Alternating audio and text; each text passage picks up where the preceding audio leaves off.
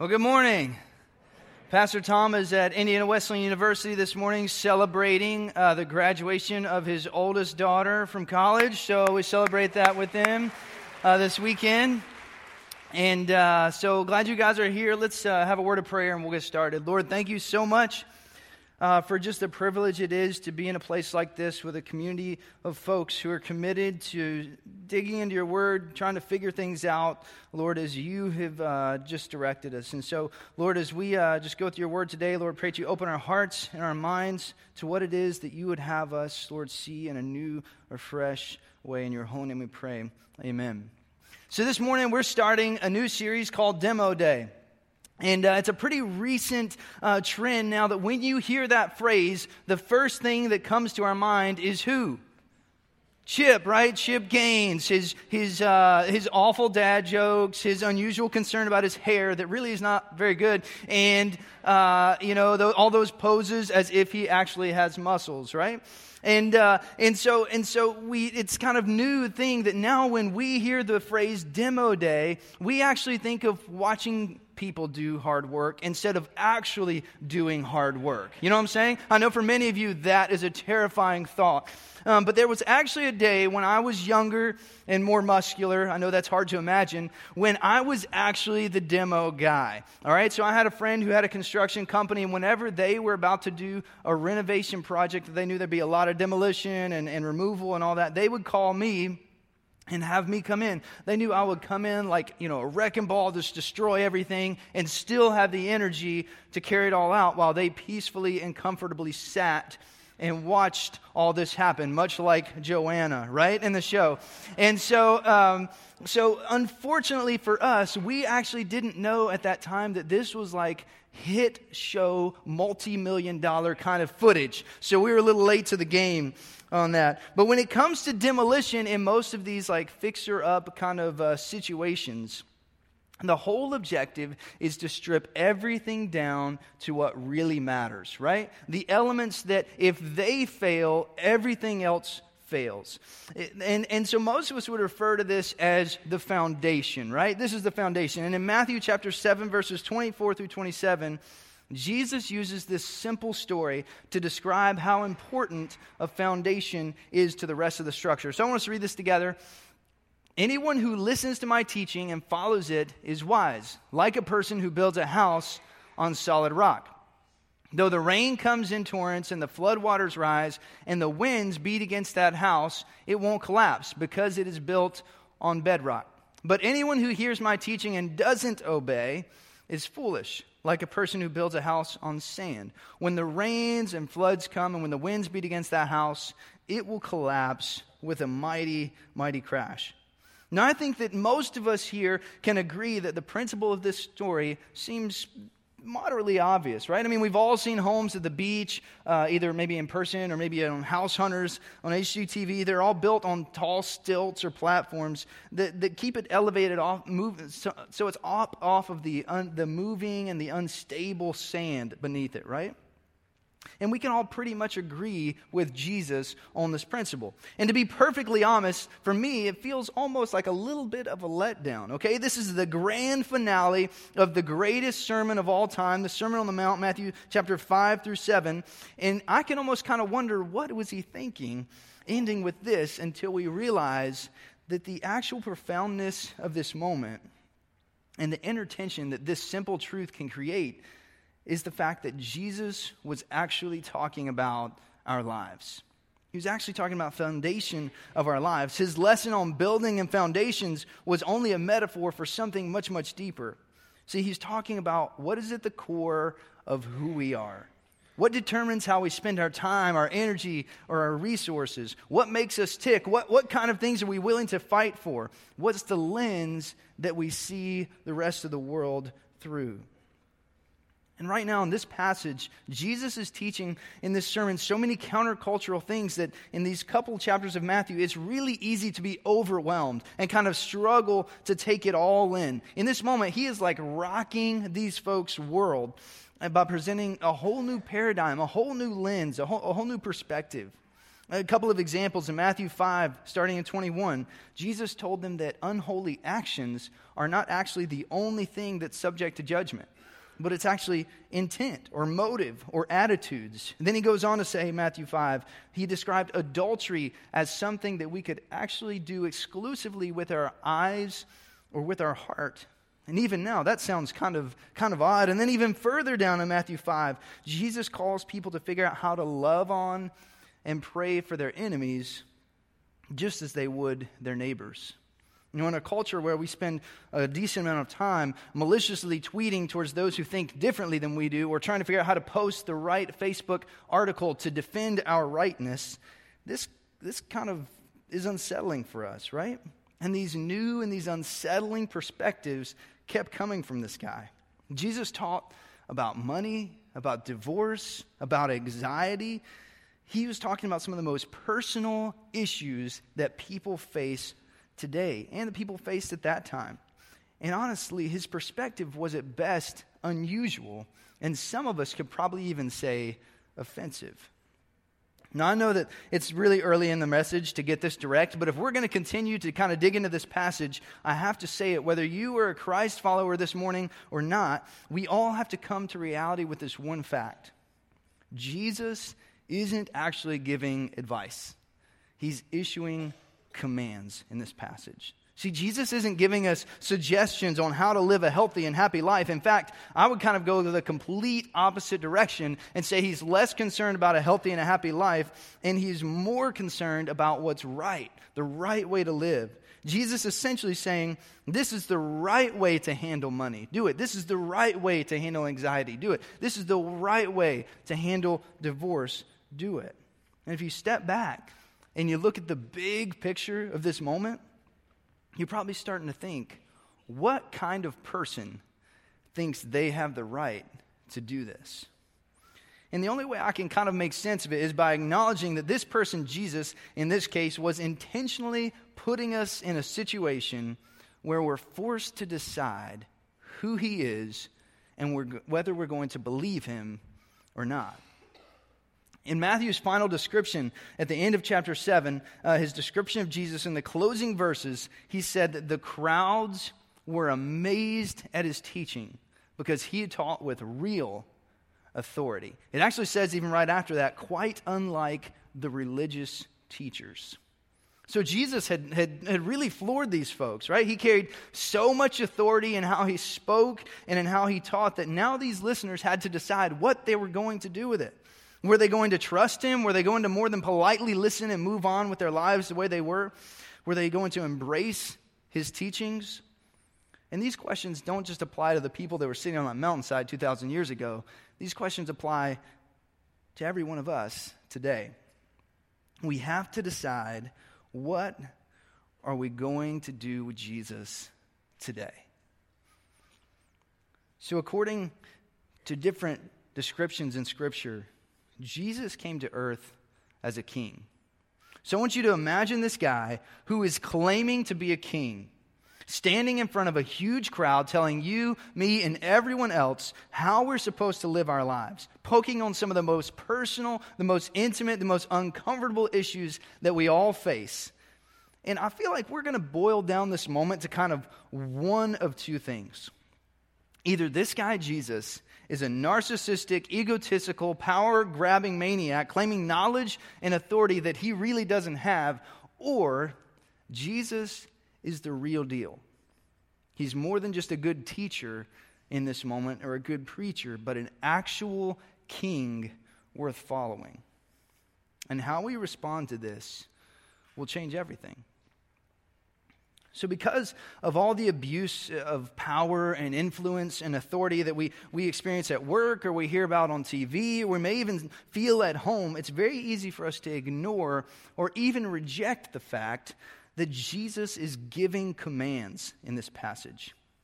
And I don't know about you, but I can, I, I, can feel that a little. I mean, I'm happy to listen to some good advice or someone else's opinion, but I'm going to get a little resistant or, or at best annoyed if you start trying to, to tell me to behave or live one certain way or another. And I know quite a few of you, and I don't feel like I'm alone in that. And although we know, according to Scripture, that Jesus' intentions were good in the authoritative role of king, it's far more comfortable for me, and I imagine for you, to embrace this Jesus guy simply as a great teacher who had some wise idioms for us to live healthier and happier lives, rather than an authority figure that we're being called to obey and to follow. So many of us might be struggling with this worldview, with this lens. But C.S. Lewis seems to have personally drawn a clear line on this topic when he says this. When we read this quote from him, I'm trying to prevent anyone saying the really foolish thing that people often say about Jesus. I'm ready to accept Jesus as a great moral teacher, but I don't accept his claim to be God. That is the one thing we must not say. A man who was merely a man and said the sort of things that Jesus said would not be a great moral teacher. He would either be a lunatic on the level with the man who says he is a poached egg, or else he would be the devil of hell. You must make your choice. Either this man was, was and is the Son of God, or else a madman or something worse. You can shut him up for a fool, you can spit at him and kill him as a demon, or you can fall at his feet and call him Lord and God. But let us not come with any patronizing nonsense about his being a great human teacher. He has not left that open to us, and he did not intend to. You see, Jesus knew exactly what he was doing in Matthew 7. Jesus was metaphorically backing us into this corner, saying, Anyone who listens to my teaching and follows it is wise, but anyone who hears my teaching and doesn't obey it is foolish. Jesus is trying to, to describe the results of our decision as black and as white as he possibly can in a way where anyone can understand it, no matter their education, their expertise, their experience, their background. He was saying if we label Jesus as a good teacher, the future is unstable. But if we label him as our actual authority, we're choosing to build on something of substance. And the reality is, is that every single one of us is building our life on something. And what we're building our life on is actually a really, really good question for us to work through in our own hearts, in our own minds. Because we can build on all kinds of things. And you could help me build a list up here if we wanted to. We could, we could we build our lives on our kids, or our marriages, or our money, or our career, hobbies, you could help me add all kinds of things. And honestly, most of them are all good things, but they aren't the right material for an unshakable foundation.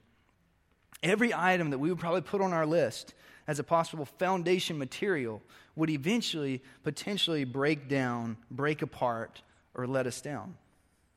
And this is an incredibly important principle to understand because this passage of Scripture describes two builders who had the exact same information, right? They both knew which plan was best.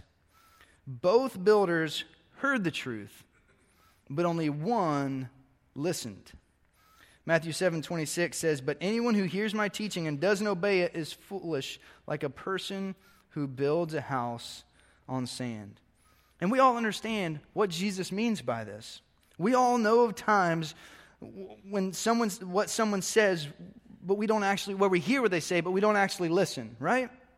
So, uh, you know, I'm thinking about my wife, right? And she, she tells me she doesn't like to be touched in the morning, okay? Or uh, spoken to in the morning or even acknowledged that she is alive in the morning. Like she doesn't want any of that. And I hear what she's saying, but I rarely adjust my behavior and obey or listen. And I can assure you the consequences are significant, right? And so, why do we choose more times than not to only hear and not actually listen? Maybe we don't think the other person is worth listening to. Maybe it's a boss we don't respect or a family member whose life is a mess.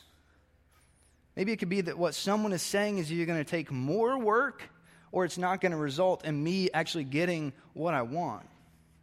I'm pretty sure that describes like 99% of the time that my kids don't listen to me. Or maybe it's less personal. Maybe there is no attitude attached to it. But it's simply that we don't understand what the person is saying. Now, I, I, don't think that that's what is actually happening here because this seems pretty simple in Matthew 7 with this builder, but just in case, let's talk about the difference between rock and sand, right? So, so a, a rock, it's going to withstand quite a bit, right, through even just a little bit of wind or rain, but a sand, it, it doesn't take much, right, for it to move all around. It all seems pretty basic. Sand moves, rocks don't. But let's just give this builder the benefit of the doubt and assume that he still does not understand the comparisons. All right, let's make it even more simple for, the, for all of us today. At its most basic form, Jesus' teaching here was saying if you, it's important to get the first thing right because if not, it can produce some disastrous results. Right? It's important to get the first thing right because if not, it can produce disastrous results. And I want to give you an example. All right, so a couple years ago, I was helping lead worship at a conference that was hosted in a hotel in Charlotte. And we had invited a few of our friends uh, to come help us lead worship for this weekend. And so, a couple musicians, one of the guys that we invited, his name uh, to play guitar, his name was Chris, all right? Chris spelled C H R I S. This is very important for you to remember, all right? It's an important part of this story.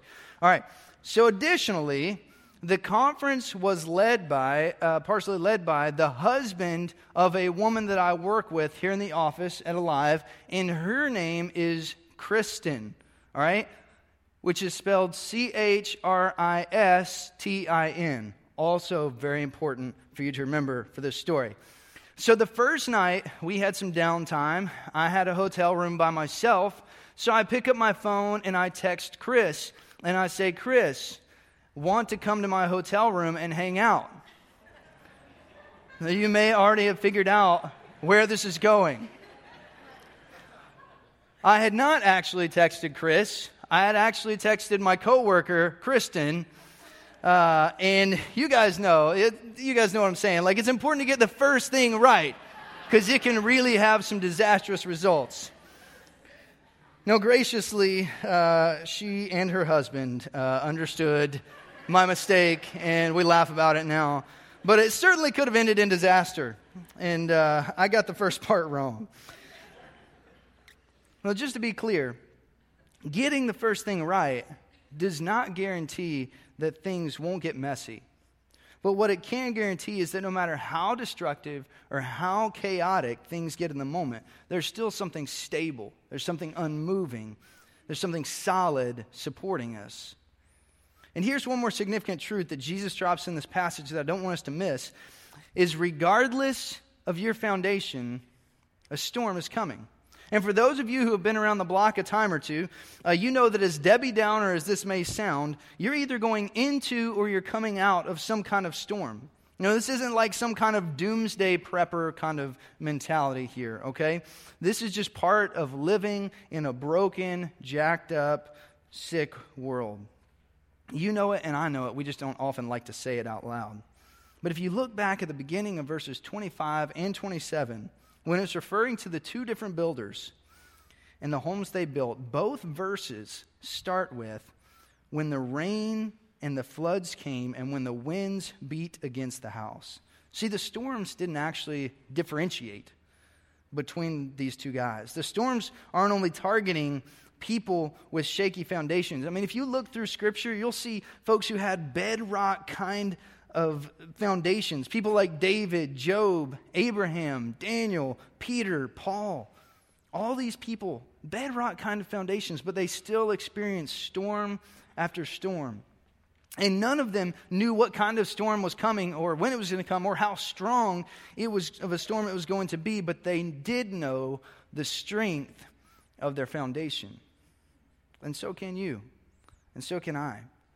We won't know the strength of the storm, but we can know the strength of our foundation. And I find a lot of peace in that. And I wonder if that could partially explain how, in the next chapter of Matthew, we find Jesus asleep on a boat in what seems the disciples are describing as, as a real squall. All right, and if you don't know what that is, maybe find a redneck neighbor to ask. But there's a huge storm, right, on the lake, and Jesus and his disciples are on a small fishing boat. The disciples are probably bailing water. They're like fighting the oars, all this kind of stuff. They're scared to death. And they look over towards the front of the boat, and there is Jesus sound asleep. And they have to be wondering, like, what is happening with this guy? Like he took too many Ambien, or, or what, what is going on? But maybe Jesus is in perfect peace when everyone else is sensing this impending doom, not because he knows anything about the storm. That doesn't matter. That's irrelevant. Instead, he knows the strength of his inner foundation. He knows that if it comes down to it, his power to weather the storm was coming straight from the unmovable, the unshakable, eternal rock. Isaiah chapter 26, verse 4 says, Trust in the Lord always, for the Lord God is the eternal rock. You may disagree with me on this, but I feel pretty confidently that Jesus did not decide in that moment, in the middle of that squall, that he better start figuring out what his foundation was. You see, the foundation decision had already been made. And that's a really good thing because building a foundation in the middle of a storm will often, most often, not result in the outcome and the results that we want. I've spent enough time around construction projects, and I'm sure many of you have too, that we all know that you can't pour, you cannot pour a foundation while it's storming. Well, some of those uh, technical professionals in the room might say you actually can, and uh, I'm not going to argue on that, but I've done enough research to know that no one prefers to do it that way. You have to work so many more angles and be exceedingly more uh, careful to prevent weakening or cracking. And you can be putting yourself and others at risk doing it like that. So let's just say that you shouldn't pour a foundation while it's storming, because eventually something is going to test the strength of that foundation. Eventually, a storm is going to reveal who or what your life is built on. And the question is, is who will you trust? You've got to be able to answer this question before the storm hits so you'll know who to lean on or what to lean on during the storm. So will you wrestle with who Jesus is now so that you have a firm foundation with the storm when the storm comes later? If you still haven't settled on what you believe to be true about Jesus, you need to spend some time reflecting on that. You need to get it settled. Because I'm convinced that if you examine the life of Jesus, he isn't a liar. He isn't some power tripping egomaniac. He isn't even a pushy salesman. When he says that this is what's right, best, or true, I believe it actually is. And when we read through the Sermon on the Mount and we see all these teachings that initially felt so countercultural, we begin to realize that we are the ones who are sort of out in left field. Jesus actually knows how life works best, not us. I mean, let's look at a simple example Matthew chapter 7, verse 12, which we all know today is the golden rule. Who of us today, believer or not, wouldn't agree that this is a good principle to live by? And this is just scratching the surface. I mean, even though Jesus may have taught this stuff a long time ago, it's like a good can of spam. It never goes bad, right? So, what Jesus taught is still how life works best. He's not crazy. And honestly, here's one way to find some proof. Let's interact a little bit here, okay? How many of you have siblings? Great, all right. Now, how many of you have at least had a mother at some point in time in your life? Great, all right, so most of us. All right, so what would it take for your siblings or your mother to bow down and worship you as God? Now, Maybe you're thinking, not even a chance.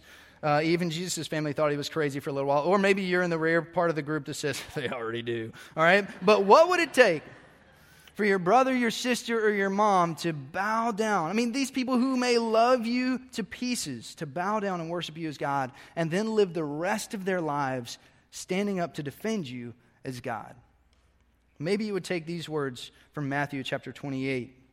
He isn't here he is risen from the dead, just as he said would happen. You would have to rise from the dead to prove that you have this kind of authority.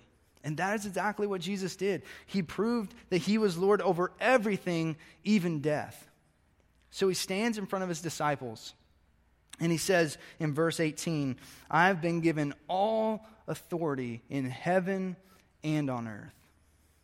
So when the storms, the chaos, the unknown of life come crashing in all at once, I want someone like that in my boat.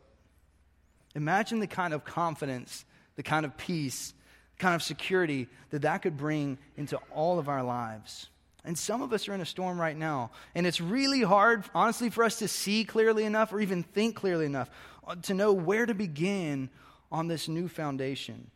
So I want to suggest this morning a few cornerstone kind of principles that I believe can give you something solid to build on. The first is this because of the cross, you have nothing to hide. Jesus took my sin, he took my shame, and he hung it on the cross so that I would no longer have to feel the need to hide from guilt or shame or embarrassment. And respectfully, he took all of yours too. And if we think back to Adam and Eve in the garden when their eyes were first opened to the reality of good and evil and right and wrong, the Bible says they hid from God because they were ashamed. And many of us have made decisions or have attitudes or habits that we're not proud of. But Jesus is already taking care of that. Romans chapter 8, verse 1 says, So there is now no condemnation or no judgment for those who belong to Christ Jesus. So, if we choose to build our foundation on the premise of who we are and in Christ and what Christ has done for us on the cross, it creates so much freedom. We're no longer trying to waste our time uh, managing a certain image or living in the pretense that everything is okay even when it's not. Just being, just living in the identity of Christ is one of the greatest gifts that Jesus has given us.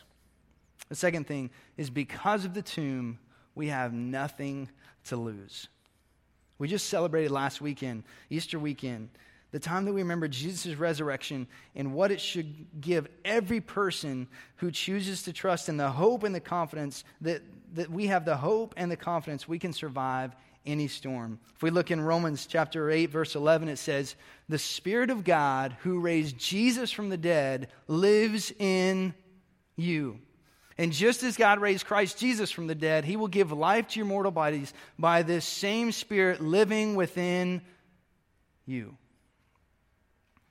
Guys, once we accept the reality and the power of the empty tomb, life becomes limitless.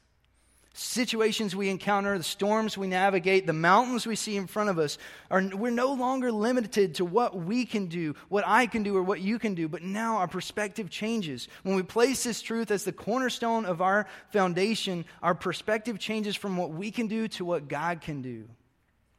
That's huge.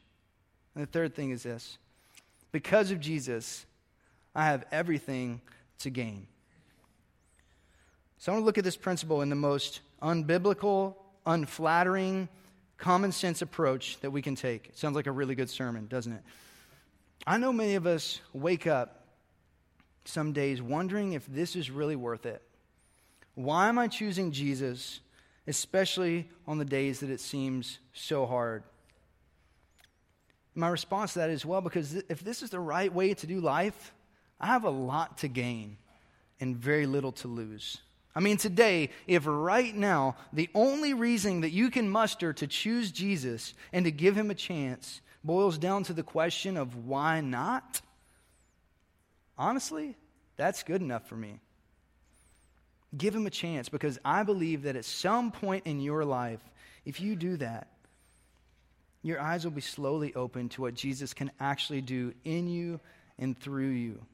And you'll begin to express in your own words what uh, the Apostle Paul said in Philippians chapter 3 when he said, Yes, everything else is worthless when compared with the infinite value of knowing Christ Jesus, my Lord. For his sake, I've discarded everything else, counting it all as garbage, so that I could gain Christ. See, Jesus actually offers us things that we don't have on our own. Jesus offers us hope, He offers us purpose, He offers us perspective, and He offers us forgiveness. He offers physical, emotional, spiritual healing. And for those of us who have already put this, this kind of principle as a cornerstone in our foundation, we could give testimony of that right now. But for those of us who haven't put this in place, the potential restoration, the potential redemption, and the remodel that Jesus can bring in your life is absolutely enormous. So if you are on the other side of the storm, and as a result, your life is in like complete shambles. Maybe you found yourself divorced or you're physically broken. Maybe you're starting all the way back at the starting line with your, with your finances or you're desperately trying to rebuild some broken relationship. Let's remember this. Sometimes there has to be demolition before there can be a renovation. Sometimes getting knocked down flat on our face is the only way for us to see that our foundation is actually full of cracks. And the weird thing about that is that it's this weird expression of God's grace. The storms in our lives re- reveal reality, and coming face to face with reality is sometimes the only thing that'll force us to listen up. God's grace is not always gentle, but we know it's always for our good. So I'm telling you, from my experience, that Jesus is not a liar. And I've chosen to believe personally that Jesus is more than a te- good teacher, but he's a king worth following. So, my question for you this morning is simply what do you believe to be true about Jesus? And before we dig into this series and, and further navigate some of Jesus' boldest statements, it's imperative that we first decide how we feel about him as a person. Jesus called his disciples to answer this question in Matthew 16, verse 15. He said, Then he asked them, But who do you say that I am? Now, the Apostle Peter actually got this one right when he replied that he believed Jesus was the Messiah, the Son of the living God. But the question this morning is who do you say and who do I say that he is? And it's not really an easy question to answer. I mean, yeah, Peter answered the question correctly because he watched Jesus turn water into wine and turn a lunch for one into a feast for thousands. He watched Jesus raise people from the dead and heal the sick. But for us, it's a little different.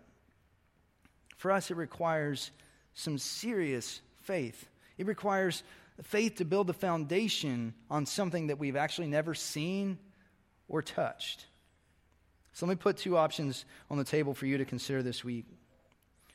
For those of you who would say you have no foundation, consider building your life on the truth that Jesus is who he says he is, and he'll do everything he says he will do. And for those of you who would say you have a foundation for your life, but you chose to build with something that potentially might not survive the next storm, would you reflect this week to consider taking on a demolition project and rebuilding your foundation following Jesus' commands? See, demo day, it is actually hard work, but almost everyone loves the end result. So I want you to take this challenge with me, all right? I want you to read Matthew ch- uh, chapters 5 through 7 once every day this week.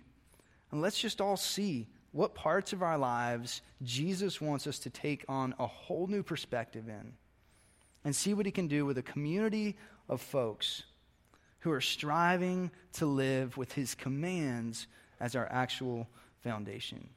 Let's pray together. Lord, we come to you this morning,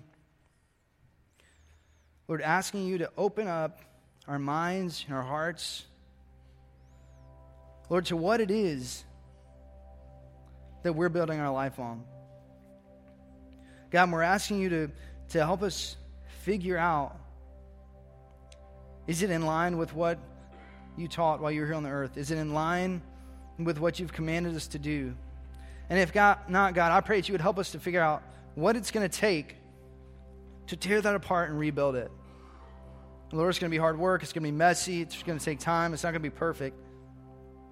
But Lord, I pray, Lord, that as we consider this, and Lord, as we dig into your word and ask you to give us a new paradigm or a new lens through which to see the world around us,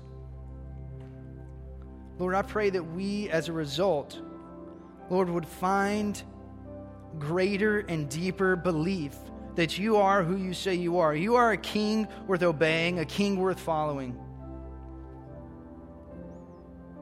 And Lord, that we can find so much confidence, so much security, so much peace in releasing control to someone